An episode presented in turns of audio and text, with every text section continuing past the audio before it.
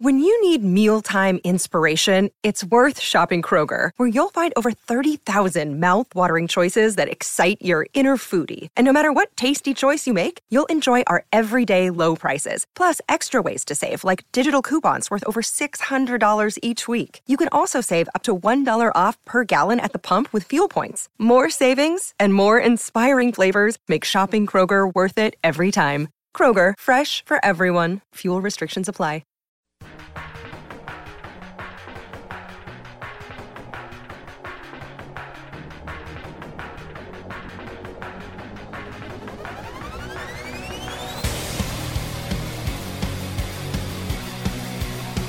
Yes, yes, yes, yes. I don't know why I keep saying yes, yes every time we start one of these things, but it's uh, what I've done so far, so I'll continue to do it. Uh, it is the Tim McKernan Show. Welcome in. Uh, I believe this is going to be episode three. I don't know if it really matters to anybody that we're keeping a numerical count on them. And who knows, there may be an emergency podcast that has to go up where I just spew like a volcano, hot takes all over.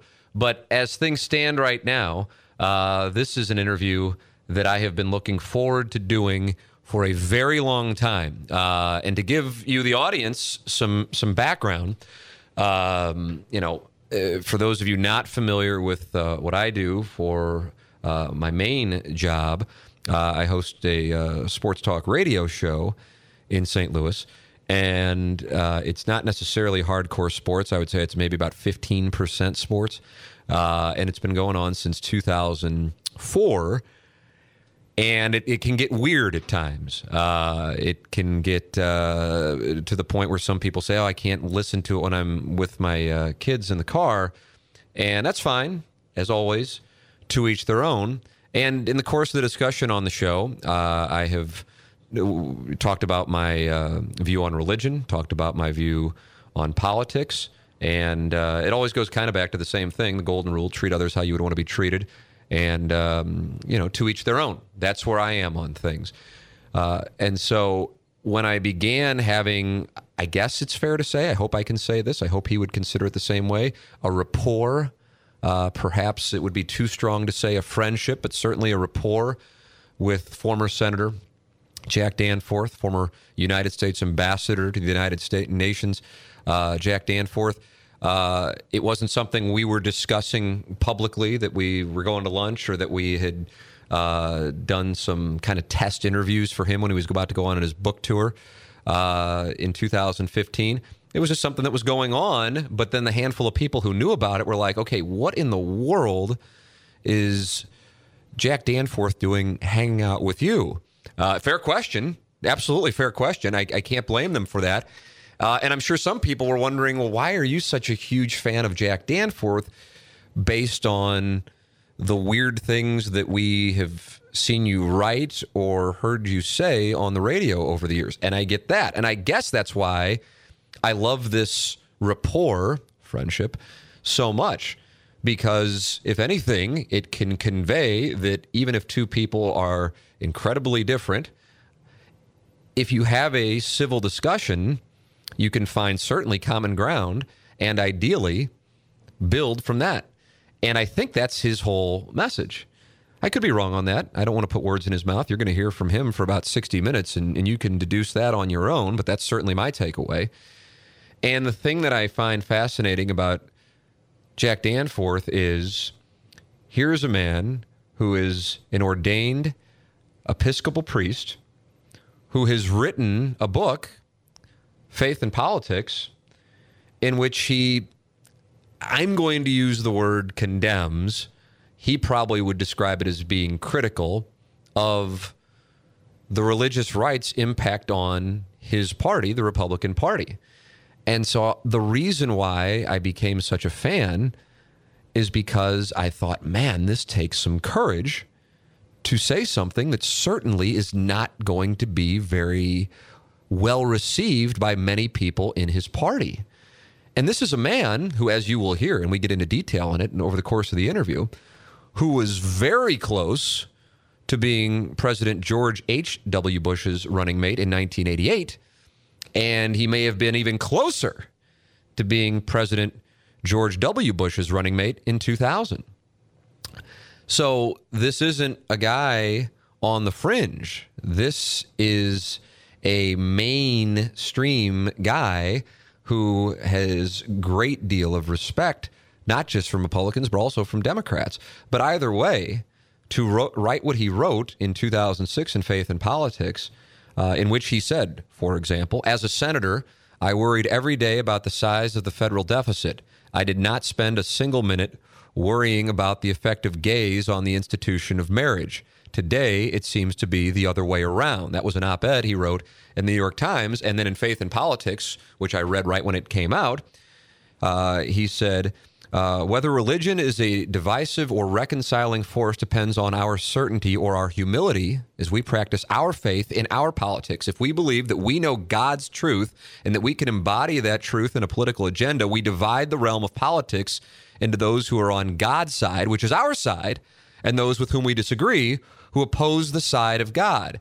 This is neither good religion nor good politics. It is not consistent with following a Lord who reached out to a variety of people prostitutes, tax collectors, lepers.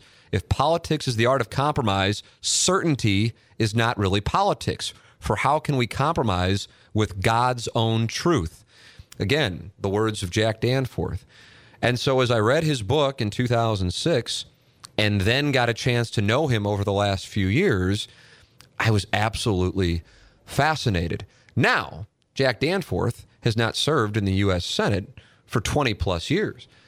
So it's not like he is a guy who is out there every day uh, talking, but I think it would be a good thing if he was. And that's why I'm so happy to be able to bring 60 minutes of an interview with Jack Danforth, those of you who've chosen to listen to the show here today.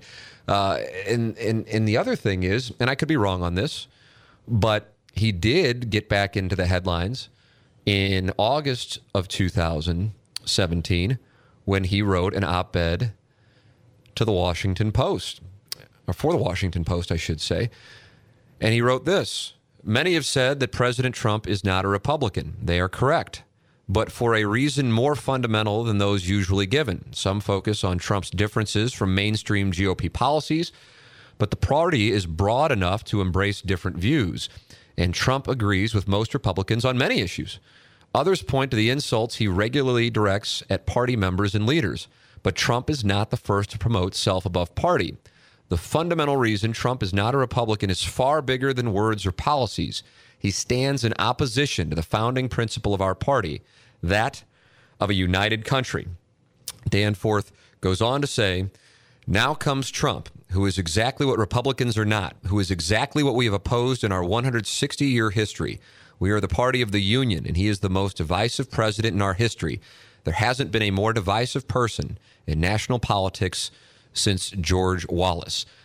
That column was well received by many, and as you can imagine, it was criticized by many as well.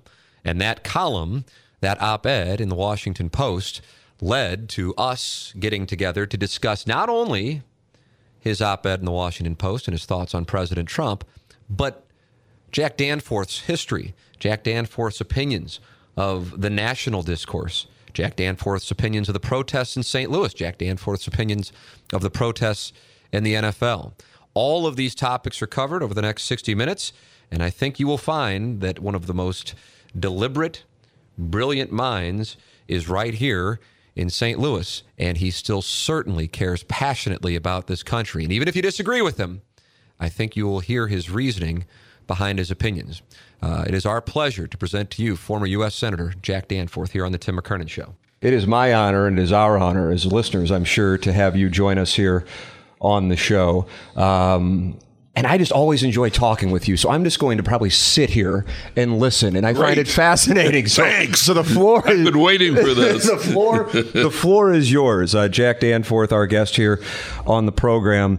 Uh, you know, you, you you made news. You made all kinds of news just about a month ago when you wrote the op-ed in the Washington Post uh, saying that President Donald Trump is the most divisive political figure in the United States since George Wallace. So, if you could take me back to the thought process that led to that piece appearing. Well, it was a volcanic eruption. I, this has been something that's been boiling inside of me for some time. Uh, I I think that really the one of the main points of the country, really, and certainly our government, is to hold things together, to hold the American people together with all the different interests we have and all the diversity we have in our country, and to keep things together. and that, to me, is also the history of the Republican Party. The Republican Party was created immediately before the Civil War. Our first president was Abraham Lincoln. And his big principle was keeping the Union together. It was called the Union. And um, so that's been, I think, an ongoing pursuit of America. Um, how to how to keep how to keep ourselves together, and then along comes Trump, and his basic style, which is my primary objection to him, his style is so divisive. He just seems to enjoy pitting people against one another, and so out it came. And I, I, I am a Republican, and so I wrote this as a Republican, directed to other Republicans, just to say that Donald Trump really does not represent our party. Mm-hmm. He was our nominee, that's for sure. He was elected, that's for sure but he does not represent our party if our party is the party of Abraham Lincoln, which I think is is what it is. So it was just you had enough and you sat down to type it. It wasn't, you know, I should write this. Yellow pad, yellow pad. I'm a oh, yellow, oh, yellow pad. pad. Oh yeah, I am. If there were still quill pens, I'd be using them too. and and out it comes, and the response overwhelmingly, it struck me. Now you would know better than I, but overwhelmingly was, oh, thank God somebody said it. Is that the response that you felt you got? Um, well, it was a mixed response, um, but it was a response. And you write something like that, and you, you know, hope, okay, well, I, the point of writing it is for people to read it. So you do hope that it will evoke some kind of response, and it certainly did. Both people coming up to me one on one, and also various ways of communicating and um, the response was mixed. Some people said, "Okay, it's about time. Thanks for saying that. This is this should have been said a long time ago." and then I I had critics, and I had critics from both ends of the political spectrum. I had critics from people who were the Trump supporters, and they thought that I had, you know, wrongly turned against their guy. And I also had critics from the left who basically said, well, you're absolutely wrong. This is the Republican Party. He was your nominee. This is what your party stands for. And by the way, why didn't you do this a long time ago? And, you know, so you're to blame for Donald Trump. So it what, was what a, mixed, it was a that? mixed reaction. Why, why didn't you do this a long time ago? Because if I'm not mistaken, and please correct me for certain, one of the reasons why you couldn't be outspoken, even if you wanted to be in 2016, was your relationship with the debate at Washington right. Am I correct? Yeah. Okay. I'm a I'm a member of the Commission on Presidential Debates, which is the bipartisan commission that puts on the main event debates, the the final mm-hmm. debates between the presidential candidates and between the vice presidential candidates. And um, our commission um, took a position sometime, I don't know, maybe the spring before the election, that uh, we we would we would refrain from being active in presidential campaigns individually, from taking positions in campaigns.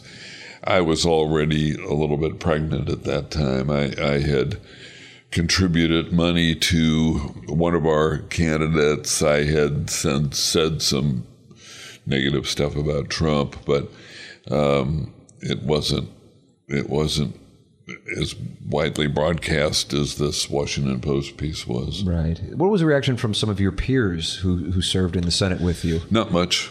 Really? Not much. Wow, I would have yeah, thought otherwise. Yeah, not much. Did that surprise I, you? Not much. Well, I'll tell you, I didn't expect anything from people who were active in elective politics, right? Because I, I know that that would really put them in a in a in a kind of a suicidal position. but from people who had been in it, a little bit, um, but not very, very little. Um, I think a lot of people who are Republicans say, "Well, okay, so Trump is a Republican. Trump is is our Republican president, so we've got to rally around the flag for him."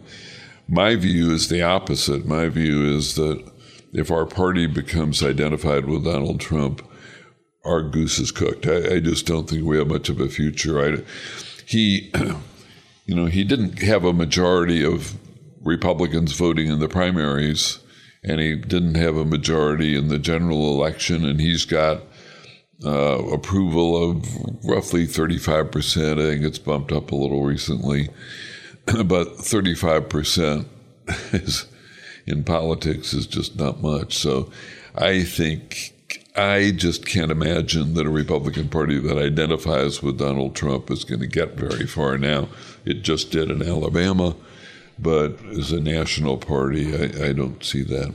When you have watched the first nine months of his administration, is there anything that you go, okay, I like this? Yeah. Okay. What would those things be? Well, um, I like, I very much liked his nomination of Neil Gorsuch mm-hmm. to the Supreme Court, and I think that's a big thing. You know, I think, I think Supreme Court nominations are huge, and I, I generally agree with the um, more conservative view of the role of the judiciary. So I, I did like that.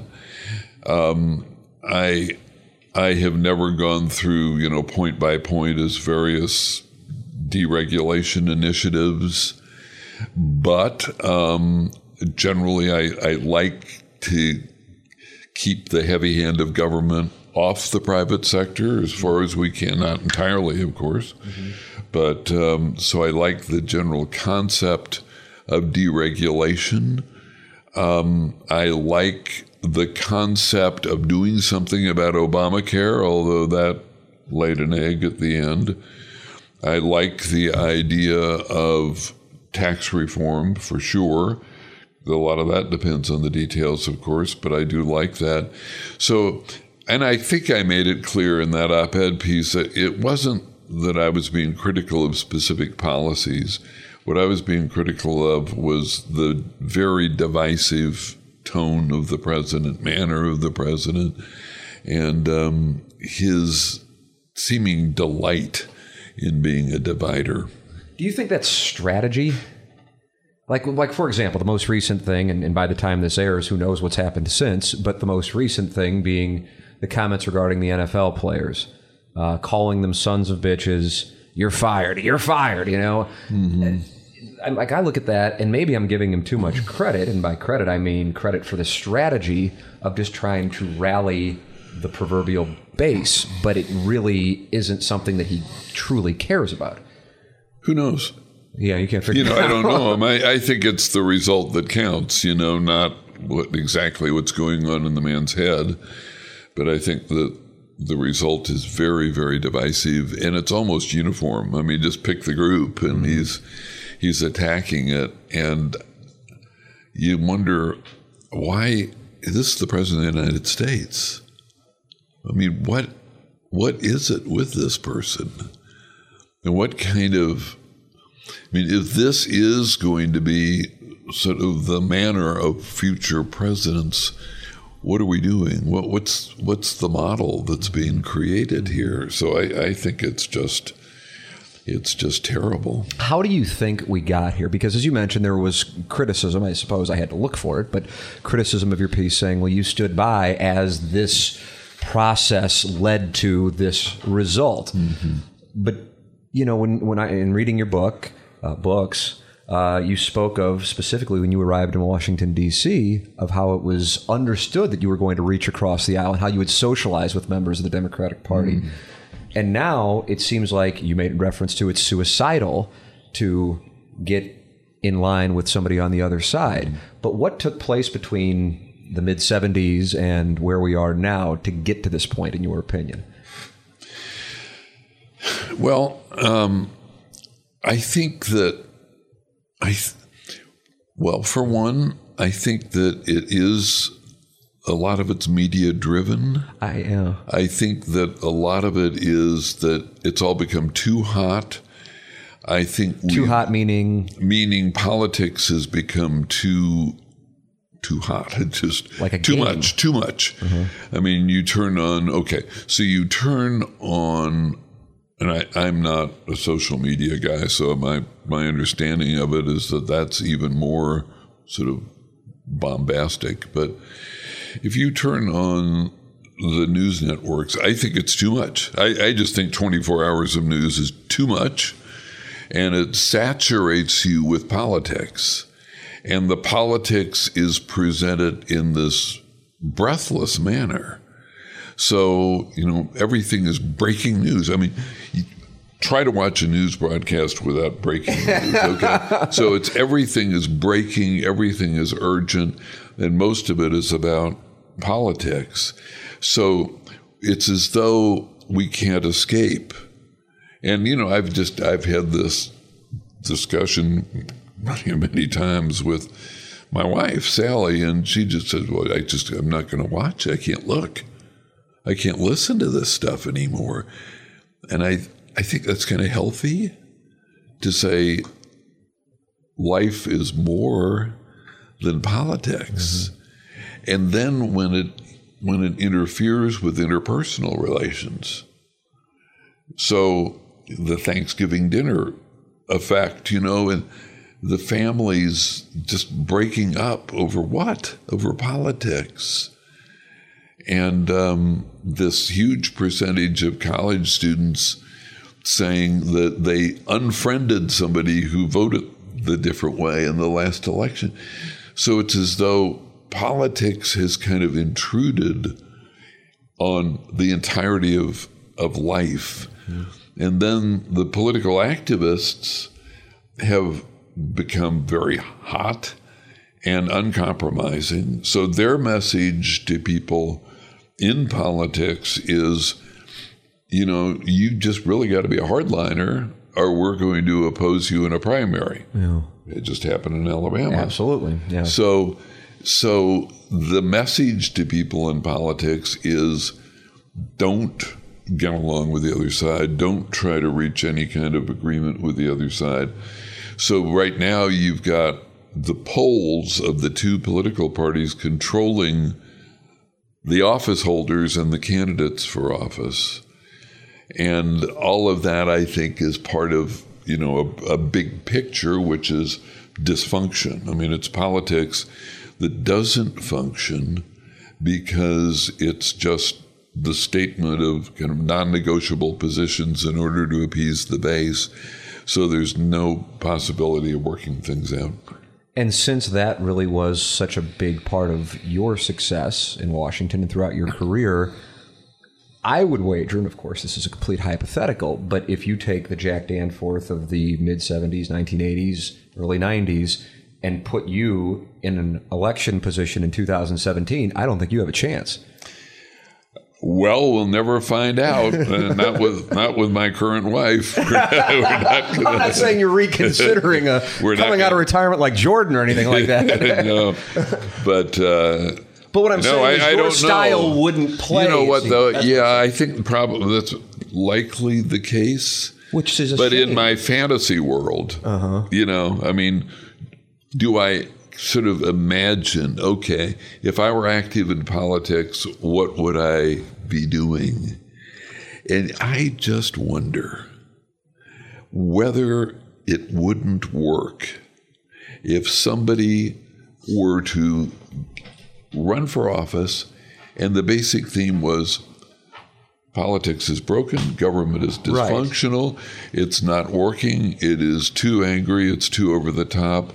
Politics requires compromise and working things out, not polar extremes. The center has to be reconstituted in American politics. I'm wondering If that whether resonate. whether that would work. And you know, I kind of bet it would. I kind of bet it would. But it's dangerous to try it Mm-hmm. because you know that you will get a primary opponent if you if you try that. Let's let's get back to you and, and, and your thought process on the whole thing. You said your wife Sally has tuned it out. I know my wife just like I don't want to watch it. It makes I me think a lot of people. yeah. But then we're not learning. But then at the same time, when we learn, I feel like one of the reasons why I feel like there's, I mean, there's multiple reasons, but two things I observe. If I watch Fox News and you watch MSNBC or CNN, depending on your perspective, Yeah. I'm getting one set of stories and you're getting another. And so I'm going, well, when you're saying this, Jack, you're saying something that's false. And you're going, no, Tim, you're saying something that's false. And I feel like that's one of the core issues. Then that leads to if there is a discussion, there is no civil discourse or it's lessened because people think the other person is making something up. Yeah, and there was a very interesting book written a number of years ago by a man named Bill Bishop, and it was called The Big Sort. And it's how we have sorted ourselves as a people into various camps of people who think just the way we think. So you can do that because instead of having, you know, like three sources of news, the network news kind of thing on TV, now you've got very specific ideologically defined sources of news. So you can, so if you're conservative, you can turn on Fox. Democrat, you can turn on MSNBC, and it's it's true across. Somehow, as we've had more sources of information, and also more rapid transportation, the sense of community is lost, and the sense of everybody sort of being thrown together in one big stew is lost. So we sort ourselves into people who think just the way we do, and that that reinforces our, our thinking. Yeah, eh, but for the for the news outlets right now, it's a profitable model. So I don't really know what would change it. You know, like I watch CNN now and I see it's all Donald Trump all the time. They're not doing that if it isn't quote unquote working from a ratings perspective to increase advertising revenue. So the gatekeepers of information can be providing misinformation in the interest of profits. Well, I don't have an answer to it. Yeah. I, I think that's where we are. Right. But I do think, I do think, you know, I do think that there's such a thing as culture. You know, I don't mean, you know, the pinky in the air with a teacup meaning culture, but I think that there there is culture. That is, there are community standards. There are sort of the basic tone that's created by the people. Mm-hmm. And so I think that eventually politicians listen to that, and I'm sure media must also. So if you think, well, what could be done to fix this? Well, I think it's much more civic engagement on the part of just ordinary people, you know, just mm-hmm. good souls, and particularly participation in primary elections by people not just the total, you know, true believers, mm-hmm. but the average person. Mm-hmm. I think that that's important, and I think people speaking out and and you know turning off the diatribes. So, I mean, that's a tall order, of course. Saying, okay, well, what do we do? Will we change change the culture, but I do think that you know, in the end, politicians, the media, do respond to the basic tone out there in the country. So let's talk about the tone, and we can see it here locally, uh, whether it be the protests that have gone on in St. Louis, throughout the St. Louis area, not just downtown or three, four years ago in Ferguson, uh, but the tone of the country with uh, football players over the past weekend kneeling. When you see these things, what is your reaction? Well, um, so let's just talk about St. Louis for the moment. Mm-hmm. I am just talking personally. I love St. Louis. I love it. Three times in my life, I have moved back to St. Louis. Once I was when I was a young lawyer, I was practicing in New York, moved back, was in the Senate. Why did I leave the Senate? very simple. I wanted to come home. This is home to me. It's my place. I think that there are just many, many people in our town who feel just that way. It's their place. They love it. You know, and this is a dozen years ago, but we had this thing going called St. Louis 2004. It was kind of it was using the centennial of the World's Fair for Pacific improvement. So we took a survey, just an informal survey. We'd go out with clipboards and just talk to people that we would catch here and there, shopping centers and so on. And one of the questions we asked was, What do you like about St. Louis? And they said, Well, we like to live here. It's just as simple as that. Mm-hmm. And I think most, the over, in my view, the overwhelming majority of the people of our town are really good people.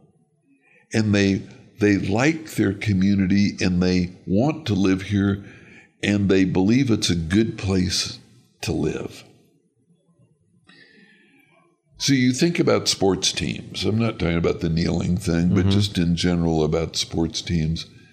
What is it about sports teams that's important? What's important about, say, the Cardinals? What's a big deal about that? A civic pride thing. Or the Blues. I'd right. like to put in a little plug for Absolutely. the, the team. But uh, well, why, why are the Cardinals more important than going to the movies? I mean, they're both entertainment sources, mm-hmm. right? Mm-hmm. But people want to put on their red stuff and they want to put the sticker on their back of their car. And they have pride in it, even though these players, none of them are from here, but it's the hometown team mm-hmm. and it's pride of the home team. If an athlete wants to get a sure round of applause, compliment the people in the stands. Yeah. So that's my feeling that we are we live in a good place and we're proud of this place and we love this place and we're good people and we're fair minded. So, when there are some of our citizens who feel estranged and feel, well, we're being abused and we're really not part of it, well, that's, that's wrong. So, we've got to fix that. We've got this is a community, so we've got any any break, fissure in the community, we've got to fix that. We've got to mend it.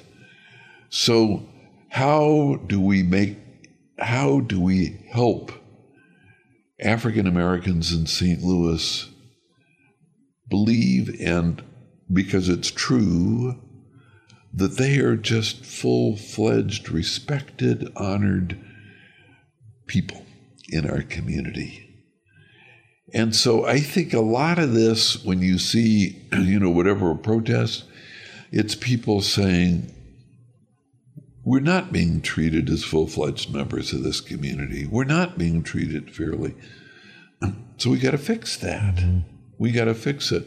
So what happened to the Ferguson report? I don't know. I'd have to dust it off again. But I think for the average person in our town, they're not mean. So they'd say, okay, let's do something. Let's fix something. Is it is it better police training? Is it body cameras? Whatever it is, is it schools, transportation, whatever it is? Let's fix that mm-hmm. because we all are one, and I think we realize that we all are one. On the other side of that, there are people, and you just hear it a lot, right? Read it in the newspaper. People asserting that, well, we're racists, you know? They'd say, well, St. Louis is racist. Well, we have a history of racism. Well, we have racist people. Obviously, our past and present aren't perfect. But it's really wrong to tar the average good soul in our town with a broad brush of racism. It's just awful to do it. And it's counterproductive because if we are holding ourselves together and if we are going to try, okay, let's address whatever the problem, police, you know, oversight, whatever it is, let's address it. I think people say, yeah, let's do that. Okay, that's good. But once you say, well, all these people are racists, it's very similar to what damaged Hillary Clinton so much in her campaign when she talked about essentially white rural people as the basket of deplorables. People don't want, and it's not so. It is not so. The average person, people out there working on your bar right now, mm-hmm. you'd love them if you just talked sure. to them. Yeah, yeah. And they go say, you're just some hateful person. No, they're not. Right. So, what do I think? I've gone on too long, but what do I think? I think that this is a community, and our goal should be to hold ourselves together as a community. And the way to do that is to work on stuff, real stuff that would make it clear and improve the ability of all people, and particularly African Americans, to believe that they are just full fledged, honored, protected members of our community. I have so much to ask out of that, and I hope I don't forget any of it. Let me let me start with this one. Out of what you just said, one of the things that has emerged as a talking point for certain in a discussion over the last few years. I don't know how much Ferguson contributed to it. I don't know how much the Rams moving back to Los Angeles contributed to it. Um, is St. Louis City and St. Louis County merging? What is your opinion of that? Well, I don't think that's going to happen. I, maybe it will. It, to me, it would be a good idea, but I think that there's probably so much opposition to actual legal merger that it's probably not going to happen but there are things that could be done short of legal political merger of the of the entities. For example, what one of the products of St. Louis 2004 was the Greenway district in both both sides of the river, really. But it provided for a sales tax to support the greenways mm-hmm. and the parks. Mm-hmm um, and it involved three counties, and our involved St. Louis City County, St. Charles County on our side of the river, and it was a taxing district, and that kind of thing is a kind of de facto merger without the legal merger. So, do you think it just wouldn't happen because it would be not voted for, or it can't yeah, happen think, for? No, I think it's likely that it would it probably didn't have enough. I don't know. I haven't seen any sure. polls, but it probably would not have sufficient support in the county and in the city. So, but you, you know, said you'd like to see it. Yeah, yeah, no, I think it would be good for us to to rationalize our system here, and and then like when I go to the airport a lot, and you know, I so the way I go to the airport is on 170. Right and so you go through, you know, like oh every oh 200 gosh. yards, yeah. there's some municipality population 380, you know, so it's crazy. Yeah. you made reference to something that I feel like really is a problem, and and it gets thrown as a talking point. I feel like, but then I watched, for example, the Emmys a couple weeks ago. I don't know why I was watching it, but I was, and it essentially became not just ripping President Donald Trump but almost mocking the people who voted for him. Yeah. And I don't think you make progress in getting deals done and winning hearts and minds, so to speak, by calling the opposition stupid. No, I think that's exactly and or racist, which is even yeah, stronger. yeah. That's the that's the you know the basket of deplorable thing that um, Hillary Clinton got into. So, no, I, I don't think you do. But, you know, I mean, I've been really critical about Trump and the divisiveness of Donald Trump. But I also think that there, if the goal is to hold ourselves together, and I think that is the goal, there is a lot of blame to go around. So people who tar good people with a broad brush of being racist, they are contributing big time to the divisiveness Yes, in our in our community. And look, as I said, I, I'm a Republican. I was writing for Republicans, but I could easily write a piece criticizing the Democrats, particularly the way they have really made the U.S. Senate, where I was for a long time, dysfunctional. They have, and they call it the resistance. And I, I think that a lot of the trashing of Donald Trump, he's not my kind of guy, but a lot of the trashing of Donald Trump is so relentless and so over the top that it's it, it's it's just overdone. I mean, I kind of expect that when he lights the national Christmas tree, he's going to be trashed for well. Wait a second, you didn't turn on enough lights or something. I mean, it's just. I think. I mean, if I think the Democrats would do a great service by trying to work with the president, not just opposing him, not just opposing all of his nominees and this and that, calling themselves the resistance, putting out their demand list for a tax bill, 48 solid votes against everything. I mean, if you think, as I do, that the U.S. Senate is the place where difficult issues get worked out.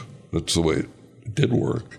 Mm-hmm. They don't get worked out if you have a party line, fierce opposition, knee jerk opposition to everything the Republicans do and everything the president does. So, yeah, I think there's a lot of blame to go around for um, the sort of fracturing that we have. What do you think of Senator John McCain and the position that he has taken on a variety of issues, all while, of course, dealing with a significant health situation? I would imagine you know him. Mm-hmm. Oh, sure. quite Yeah, well. no, I served with him and uh, do know him. I, I certainly admire him. I mean, anybody who can be a prisoner of war for five and a half years and could come out of that intact, whole, is really admirable. So John McCain is is admirable. He is a contrarian. He is Always has been. Yeah. Yeah. he's he is a contrarian who knows the effect that his um, illness has on what he says or what he does. I don't know that, but uh, no, I, I I admire John McCain. And I also his idea of the what they call the regular order, that is re, returning to the system that that you learn in grade school. How does a bill become a law? returning to that which has now been just done in. I think that's that's basically a good concept, but I don't know how you make that concept work if there's an iron bound of 48 Democratic senators who are going to oppose everything. Turning to you personally in your career, I, I've read, but I want to know what the truth is. How close were you to being George W. Bush's running mate? I don't know. It's curious. I've never figured it out. It's um so I was approached and I said I'll think about it. You were were you approached by Dick Cheney? Wasn't he in charge of the? yeah, I think he was the one who called me probably. Yeah. There was a guy named Bob Teeter who was a friend of mine. He was a pollster, now deceased. He was involved in this. And um, then I said, I don't want to do this. And I told him I want my name out of it. And then I started getting phone calls from various Republicans I know. So then I said, okay, if he wants me, he can have me. And then um, Cheney was the head of the search committee. He ended up finding himself. And when the Cardinals are looking for a broadcaster, I am going to be the chair of the search committee for the Cardinal broadcast. I'm going to do the same thing. but um, no, they he came by in the Halliburton plane and picked Sally and me up at Lambert and flew us up to Chicago where W was making the speech, and we spent about three hours just George W. Bush, then Governor Bush, and Sally and Jack Danforth just talking about this and that, and I came out of that thinking, well, he probably will pick me, but uh, I'm, I don't regret it. That I literally have that in my notes. I only have a handful of questions that I actually typed out because I knew we would just kind of converse. But I would wonder. First off, I didn't know what actually happened, but then secondarily, if you turned it down, and then if you sit there and you go, "Ah, I wish I would have done it," but it doesn't sound like No. necessarily that that was the case. No, I. You know what? I didn't. I never. I never pined for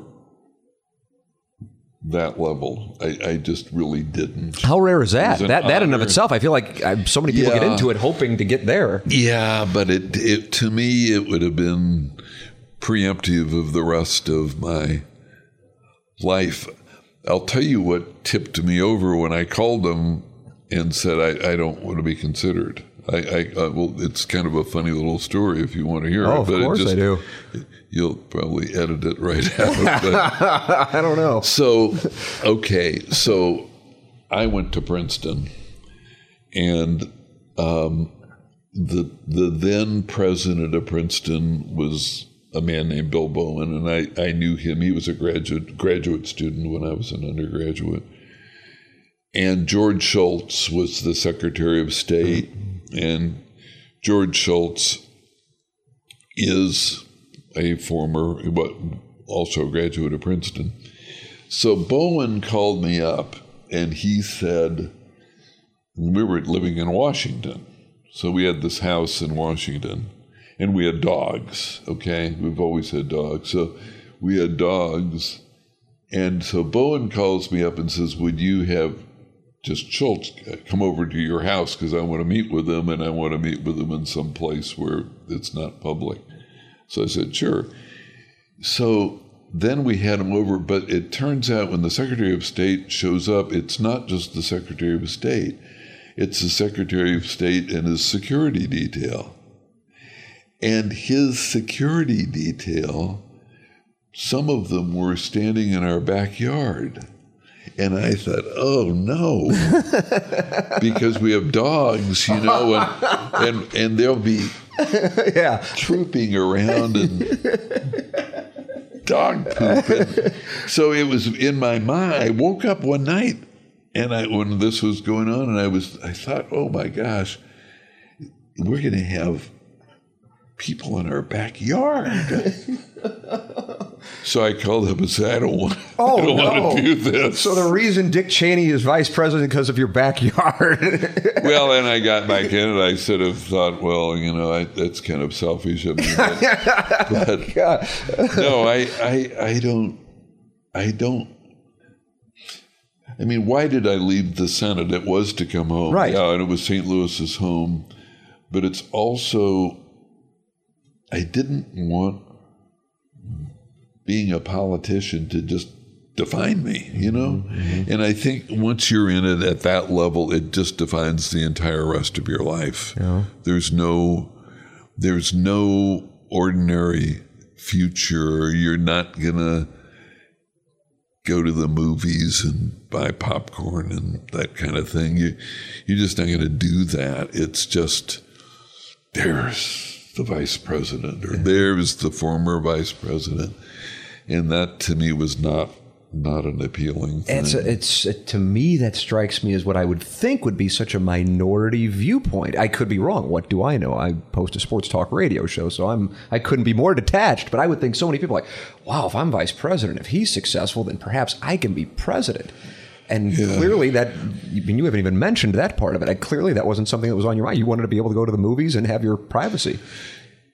Right. And I thought, you know, I mean, obviously, if you're vice president, by the time, you know, I was also considered by his father. And at that time, I was younger. Now, when, so when W came along, what year was that? 04? The 2000. 2000? That was the 2000 election.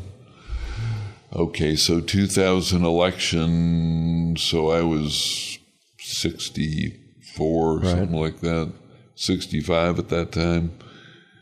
And so at that, when you're 65, you think, well, no, Trump was elected Right. president after 70. But at that time, I thought, no, I probably, but I, it wasn't, it wasn't anything I really pined for. Yeah, I mean, it, clearly, it doesn't sound like it was something that you even think about without me bringing it up. No, but I mean, as I said, you know, I mean, so you're in politics and you think, wow, do I ever have great ideas? Do I ever have? I mean, wouldn't the country be better if everything I thought was the law, you know? Yeah. but that's my point. That's kind of what I think. I'm like, the, that's the thing. I was I was texting with somebody I know you went to a Cardinal game with recently, Derrick Goold, and he saw that we were doing an interview. And I said to Derek, I said, I think the world would be a better place if Jack Danforth were vice president in 2000. And I know that's putting a lot on you, but of course it's a compliment because I think some things that wound up happening may not have happened. And so that's why I wonder if you sit there as, as plugged in as you are and as passionate as you are, if you go, ah, you know, but if if that that's not where you are.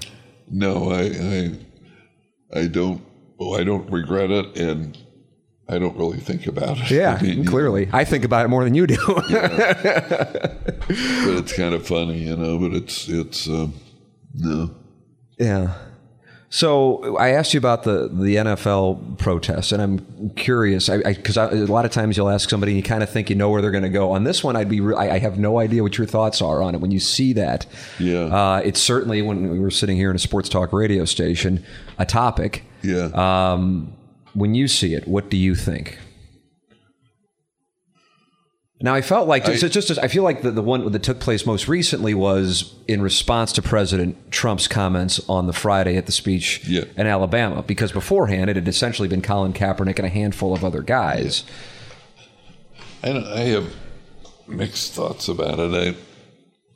I, I mean, first of all, I just can't imagine why Trump waded into this thing and stirred it up, and not just stirred it up, but keep stirring and keep stirring, and it's. Um, I I think that it's part of the general divisiveness of Donald Trump to do it, and so I think that was a mistake.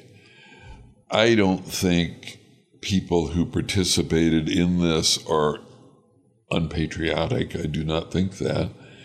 I think that they share with a lot of African Americans a sense that, particularly the police, but maybe more generally in society, that they're not being treated equally and justly.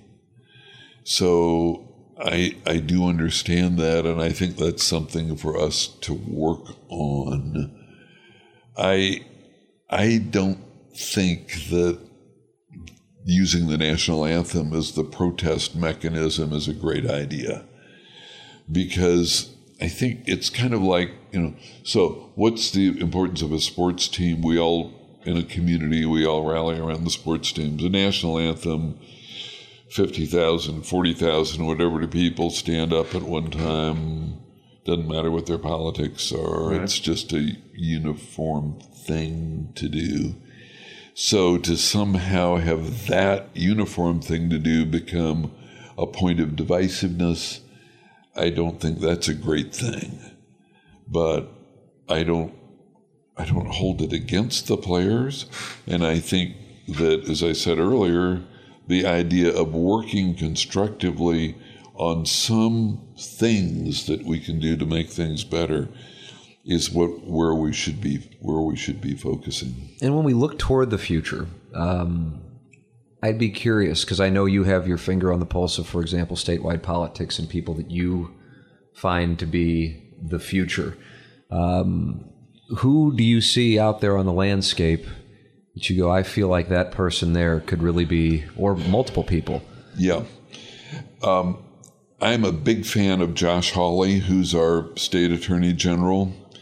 And um, he's, I'm pretty sure, going to be running for the U.S. Senate.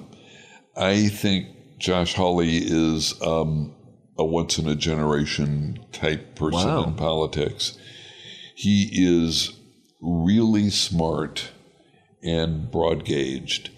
He wrote a book um, about Theodore Roosevelt that was published by the Yale University Press when he was 28 years old. I mean, he's just an exceptional person. And I think he would add to the Senate as a, as a conservative, but he would add sort of the, the intellectual weight that Pat Moynihan did when he was in the Senate. Hawley is a genuine scholar and and also terrific vote getter, but I think that he is very, very unusual. I've known him since he was a law student. I was introduced to him.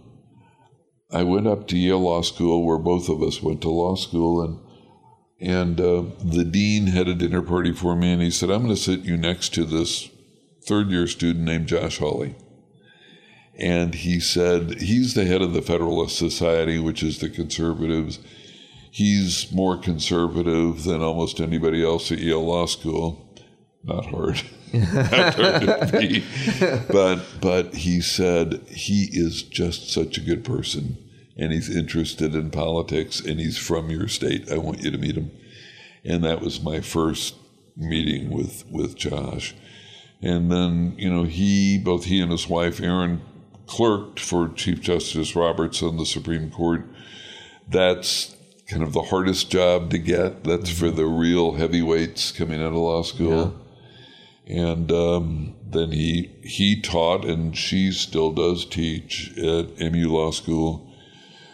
So he's the real deal, and you know, there's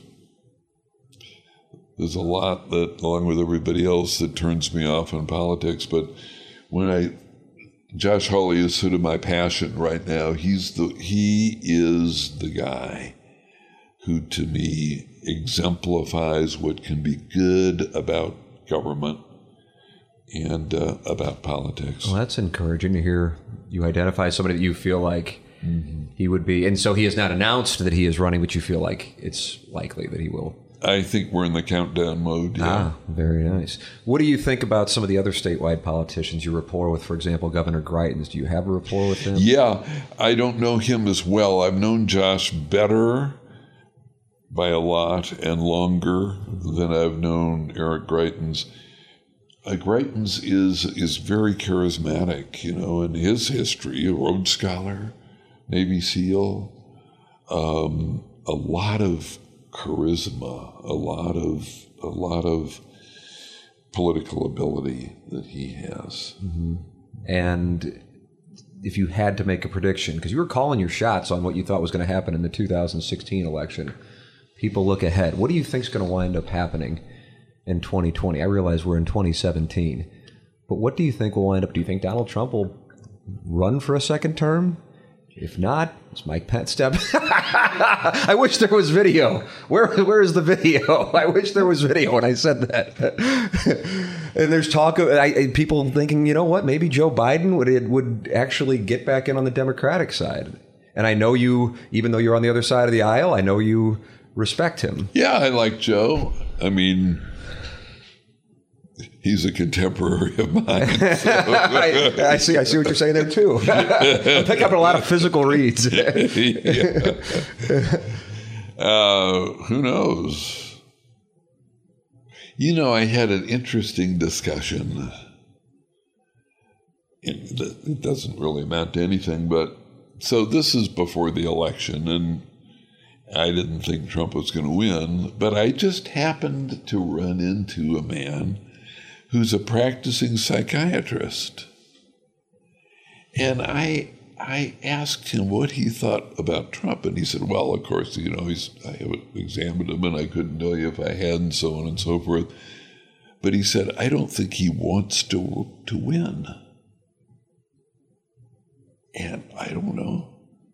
But maybe say that's true. Maybe he won and didn't want to. And now what? so maybe he doesn't want to run for a second term.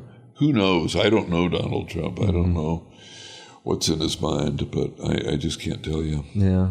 As I as I look around, you know, when we have these discussions, people love hearing from you. People love. I know you say, "Oh, people don't want to hear." I'm telling you, and I said I was interviewing Jack Danforth. They love hearing from you. This is from Democrats and from Republicans. They feel like you're the voice of reason, and there aren't a whole lot of those out there right now. There'd be mixed opinion. On that. yeah, there'd be mixed opinion on that. Who do you turn to in 2017 and go, I'm curious what he or she has to say or or write to perhaps point some of the people listening to this go, and there's a person outside of a guy we know from the St. Louis area that would be providing perspective. Well, I don't know. You know, I mean, I've I've been out so long, and like the governors and the sitting members of the Senate, most of them I don't know. I mean, I've been out now since '94, so it's I'm. I don't know the cast of characters, so I, I can't answer that. I'm I am what I think of as a traditional Republican. You know, I mean, I'm certainly not a populist, but I'm my I am the people I served with, like Howard Baker and Bob Dole and people like that, were terrific public servants, and I think had a very good view of the role of government.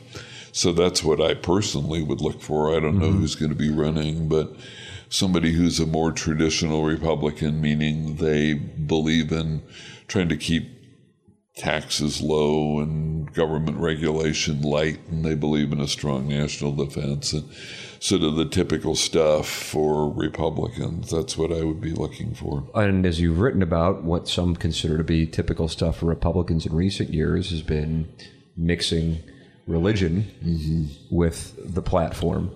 Are you surprised to see the staunch support evangelicals have given President Trump? Um, Yes, uh, it's. I can't put myself in their shoes. I don't know quite what they're thinking, but yes, because I think, to me, so the meaning of religion, the the root of that word religion is holding things together. It's from the same word as ligament, same root as ligament, hmm. means to hold things together. And I think that Christians, especially, I mean, Jesus prayed that we all may be one. And the Epistle of the Colossians says that, you know, in Christ all things hold together. So if you believe that religion means holding things together, and if you believe that the role of government is to hold this diverse country together, then I don't understand cottoning up to a president or a politician who wants to do just the opposite. Hmm, hmm.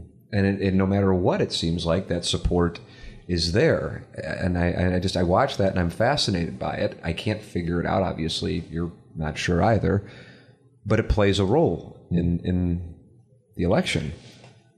Yeah, I, I don't, I don't understand. I'm, I'm not like a sociologist of religion. I, I don't know. I, You'd mm-hmm. have to really talk to a lot of people and surveys and so on and find out what's on people's mind. But it just strikes me, you know, Jack Danforth, and I am a Christian, and practicing so it strikes me as out of sync with what religion is about and what Christianity is all about. Let me get you out of here with some quick hits. I'm always fascinated by presidential history, and I would imagine you've interacted and worked with what? How many? Four. Worked with four. Probably think- have you? No, four that I served with, and then W, you know, so I was his envoy to Sudan and his ambassador to the UN, so five. Who do you? Who do you feel you got along best with and made the most headway with in your time? Well, I didn't dislike anybody. I I thought Reagan was terrific. And in retrospect, I think he was terrific. I think he had a lot of good qualities. I think first of all, he had maybe a handful of really big ideas. He, so he wasn't in the weeds. Mm-hmm. Carter tended to be in the weeds. And one thing about Reagan is he was just he was likable. He was likable. Mm-hmm. Mike Deaver, who was his staff guy, said one thing about Reagan is people wanted to please him. Says a lot, it? That somebody is the president of the United States and you basically want to please him. And um, he was he was a happy person. There was nothing edgy about Reagan. He was just he was a happy person, and um, and also he accomplished a lot. Wow, I mean, you know, tax reform and uh, end of the Cold War and all that. George H.W. Bush, a guy who I feel like here with, with time passing, even though he only served Yeah. one term, there's a greater appreciation Yeah, for him. yeah. Really a wonderful person. You know, the Bushes are they're they're just decent, thoughtful. You know, I had an experience with George H.W. Bush. He had said something, and it. I took offense at it. I probably shouldn't have, but I did. I thought that's not that's not very nice. So I wrote him a letter When was this? Was this when he was vice when he president? was When he president, and I was okay. in the Senate. Yeah, so it was whenever, like in the maybe early '90s, he was the president, and I was in the Senate, and so I wrote him a letter, and I said, I really, I was just offended by that. He sent me, I think it was about two pages long, handwritten letter saying how sorry he was that I'd taken it that way and he didn't intend it. Can you imagine the President of the United States taking the time not to just say to a staff person, write a form letter to this yo yo, but somebody who just takes the time to write out a handwritten letter. And that that's characteristic of him. He's just a decent, decent human being. I think that that goes a very long way in a president Were you, clo- you, you, you made reference to that you at least had a conversation, I guess, in 87, 88 about being his Yeah. running mate. Was that close as well, or was that just, you know, early going? I don't know. He picked, ended up picking Dan Quayle, so I who knows. But I, I think I'm, my understanding it was down to Quayle and me, just like Really? it was down to Cheney and me for. Oh, his, my uh. Yeah, yeah. But I who knows? You know, Okay. I don't know. But eh. yeah, but I I I like him a lot, just as a, as a person. It seems around the country there's a greater appreciation for him now, perhaps, than when he left office in 1992. Weird that that works that way somehow. I could be wrong. I could be off on the pulse, but for the manner with which he conducted himself, at the very least, I think people sense that. You know, style is a lot, isn't it? I mean, that's I Tone. think the problem. Tone. That's the problem with Trump, in my opinion. That it's just a bad tone. But it's really interesting. I read this biography of Washington recently, and Washington, it wasn't particular policies, or he didn't. He really wasn't into policies of any kind much. And it wasn't that he was a great military leader. except that he held the army together hmm. when it was about to go home. Yeah. But as far as tactician, he made a lot of blunders. But what was it about Washington? He understood, he was the first president and understood that he was going to set the tone for future presidents. And he was in style very aloof. He didn't, you know, Washington didn't like to shake hands with people. Imagine that. but it was, that he had this sense of dignity and the importance of that in the office of the president. So he was our, you know, the founder. So you compare that to somebody who's calling football players SOBs and talking about his sexual prowess and all that. It's just really different. So, what do I think about Bush 41 and 43 and all of them? Well, Clinton had his problem, but but the the style, the tone, and the ability to appeal to what's good in the American people. Mm-hmm. That's what it's all about. Yeah. I hope we see that again. Do you think we will, or do you think that this is what the direction it's going? This is this is the new normal. I don't think this is normal. I know, I know, I know you don't. But do you think that now we're going to see I don't more of these? concede it. No, because I, I do believe the American people are good. I don't think they're angry. They seem so now. People seem angry. But I don't think that's really where people are. Mm-hmm. I think it's the media whips it up and Trump whips it up and various people whip up this anger and they think they're going to get something about making people mad. But I don't think most people just pop out of bed in the morning mad at everybody. They want just to have their lives. Let's get on with it. Got to get to work. And um, so I think there's really a decency. Really, it's kind of a theological question. Do you think people are basically good or not? I do. And I think it's possible for politicians to appeal to that goodness. And it's important, and it's maybe the most important thing a politician can do. An absolute pleasure to talk with former U.S. Senator Jack Danforth here on the Tim McKernan Show. I could I could talk to him. I could listen. Actually, I, I wouldn't talk to him. I would sit there and listen to him for hours. I just find his uh, opinions, his experience, his passion for the city of St. Louis, as you heard him describe, uh, for the state of Missouri, and for the United States, uh, to be absolutely admirable.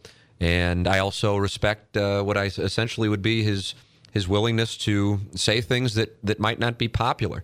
Uh, he believes them, and therefore he shares them. Hope you enjoyed hearing from Jack Danforth here on the show. And we always want, and we always want your feedback, uh, positive or negative. Ideally, it's kept civil, but nonetheless, I always want your feedback, whether it be for guest recommendations, for your thoughts on the interviews themselves. Uh, email me, please, T. McKernan at InsideSTL.com, T M C K E R N A N at InsideSTL.com. And uh, perhaps your recommendation for an upcoming guest is something that uh, the Sea Monster, John Seymour, our producer, and I will use. And uh, you'll be hearing from that person. We love doing long form interviews. That's essentially the basis for the show. And uh, to be able to sit down with a man uh, as esteemed as Jack Danforth was an honor and hopefully a great listen for those of you who have uh, sat back and, and listened to our 60 Minutes with Jack Danforth. Coming up in our next edition, Clay Travis sits down with us and talks about his career. We don't really get into SEC football. We don't really get into all of the stuff that necessarily you see on Outkick the coverage. We get into Clay himself.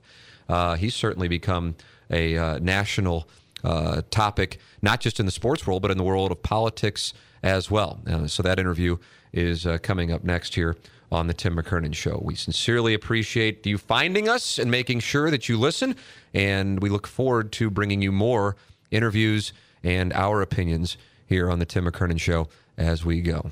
Thank you for tuning in, and we look forward to bringing it to you again next week with Clay Travis.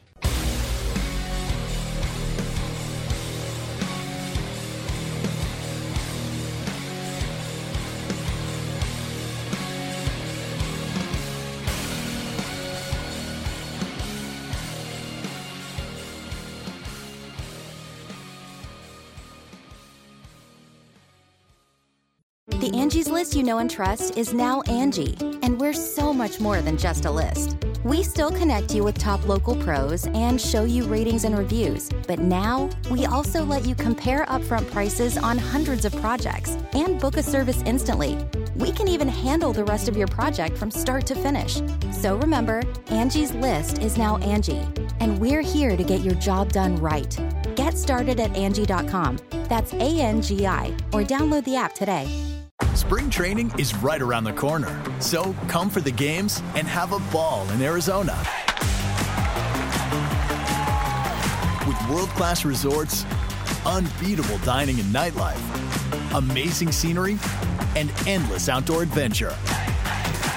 Make your visit unforgettable. Plan your getaway at myspringtraining.com.